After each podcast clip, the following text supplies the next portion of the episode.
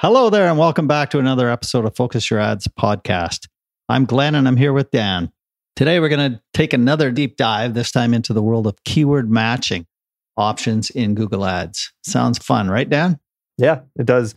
So, this topic can be seem confusing at first, but it's a game changer when it comes to managing your Google Ads effectively. Definitely. So, to start, keywords or phrases that we use to match our ads with the terms people are searching for. These are used in search ads and not in shopping ads. The keyword match type determines how closely the keyword needs to match the user's search query for the ad to be shown. Simple, right? Yeah, right. But there are different match types. There's broad match, there's phrase match, and exact match. And each work in a unique way and these differences can make a big impact on your campaigns. So let's start with broad match. What can you tell us about broad match? Okay, great. Uh, broad match, as the name suggests, is the broadest match type. Ads may show on searches related to your keyword, even if those terms aren't in your keyword itself. It's a great way to attract more visitors to your website. Spend less time building keyword lists and focus your spending on keywords that work. So if I have a broad match keyword like low carb diet plan, my ads could show up for search terms like carb free foods, low calorie recipes, and even Mediterranean diet books. Yeah, exactly, Dan. This type of match takes into account the user's recent search activities, the content of your landing page, and other keywords in your ad group. Now, it's important to note that broad match should be used with smart bidding each search query is different, and the bid should reflect, pardon me, the unique signals present at the time of the auction. Smart bidding uses these signals to ensure you're competing in the right auctions at the right bid for the right user. That's right. But we can also use it in manual bidding as well. But it I understand the whole automated bidding because it does when Google really pushes to have these broad match searches in in an automated bidding, but we can also use them in manual bidding as well. We just have to be careful because there is, they are broad and they do have, they can pull in a lot of traffic and it's not necessarily qualified. So you just have to be careful.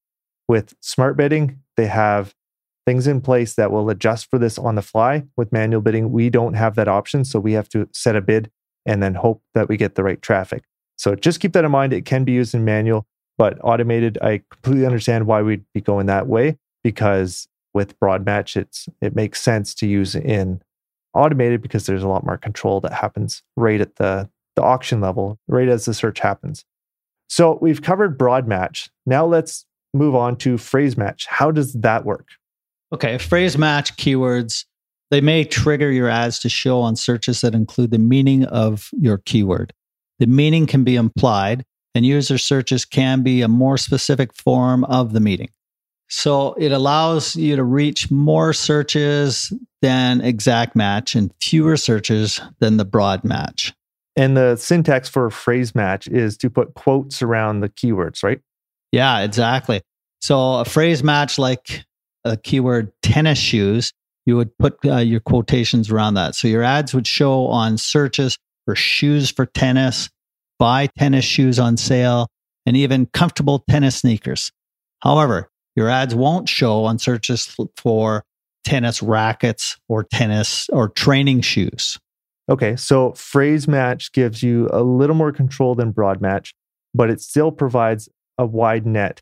And we have to be also careful because there's a lot, it used to be very clear on where phrase match and broad match and exact match all ended, but we don't have as much of a luxury of having this exact definition anymore. So it's it's getting there's the edges of these are getting more and more blurry. So we have to watch for that as we're we're doing this. So now let's go into exact match. Okay, exact match is the most specific of the three. Your ads may show on searches that have the same meaning or same intent as the keyword. It gives you the most control over who sees your ad but reaches fewer searches than both phrase and broad match.